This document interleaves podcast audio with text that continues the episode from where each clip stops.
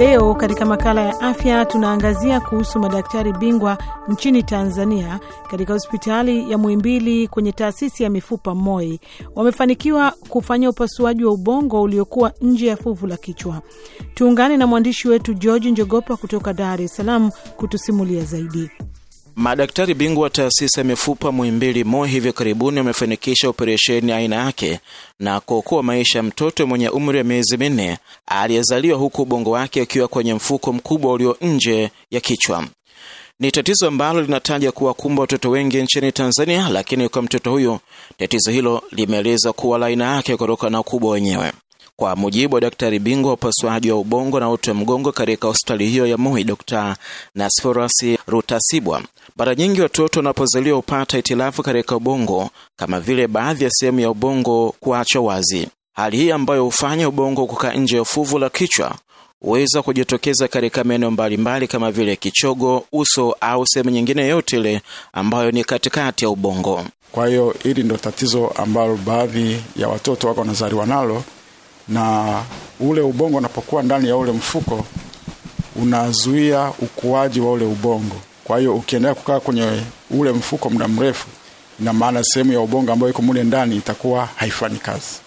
Kwa hiyo na mtoto, ukuaji wa mtoto utakuwa ukuaji ambao sio sawa kabisa, kwa sababu atashindwa kufanya chochote ambacho anaweza kufanya, kwa sababu ubongo wake unakuwa haufanyi kazi. Sasa tulimpokea huyu mtoto huyu e, mtoto alikuwa na mfuko ambao ulikuwa uko nyuma ya kichogo, ambao sehemu kubwa sana ya ubongo ulikuwa ndani yake, hasa hasa ubongo wa mbele. Manake ubongo wa mbele ndo waga unafanya kila kitu.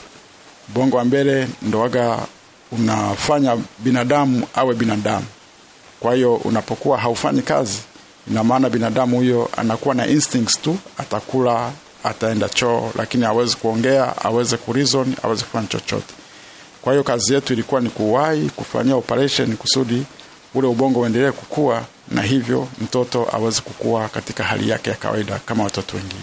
Ili kukamilisha operesheni hiyo, kulihitajika jopo kadhaa la madaktari waliogawika katika mkondo mbalimbali, na baada ya kazi iliyochukua muda wa saa nne, hatimaye tatizo hilo liliondolewa na mtoto akarejea kwenye hali yake ya kawaida.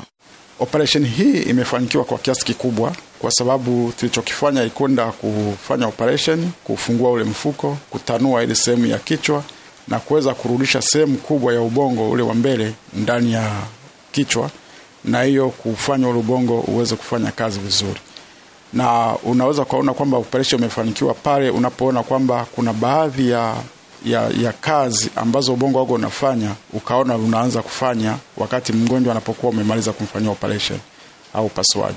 Kwa hiyo kwa kuona kwamba imefanikiwa, huyu mtoto saizi anaweza akanyonya, anaweza akalia, mikono na miguu inafanya kazi vizuri, na hicho ndo kinakuonyesha kabisa kwamba ile operation imefanikiwa na ule ubongo sasa unafanya kazi ile ambayo ulikuwa unastahili ufanye.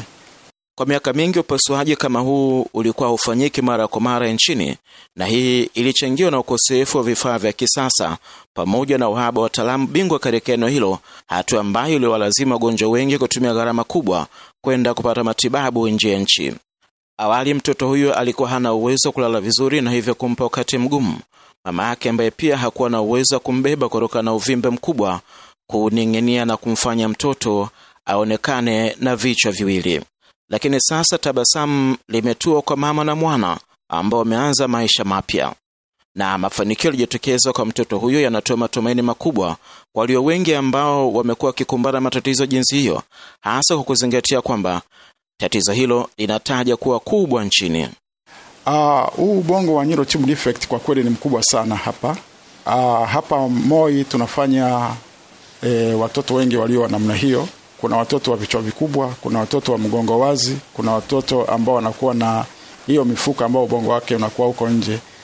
Tuna series ukichanganya watoto wote hawa kuanzia mwaka 2005 ambapo sisi waliacha kufanya hizi kazi na sisi tukazichukua.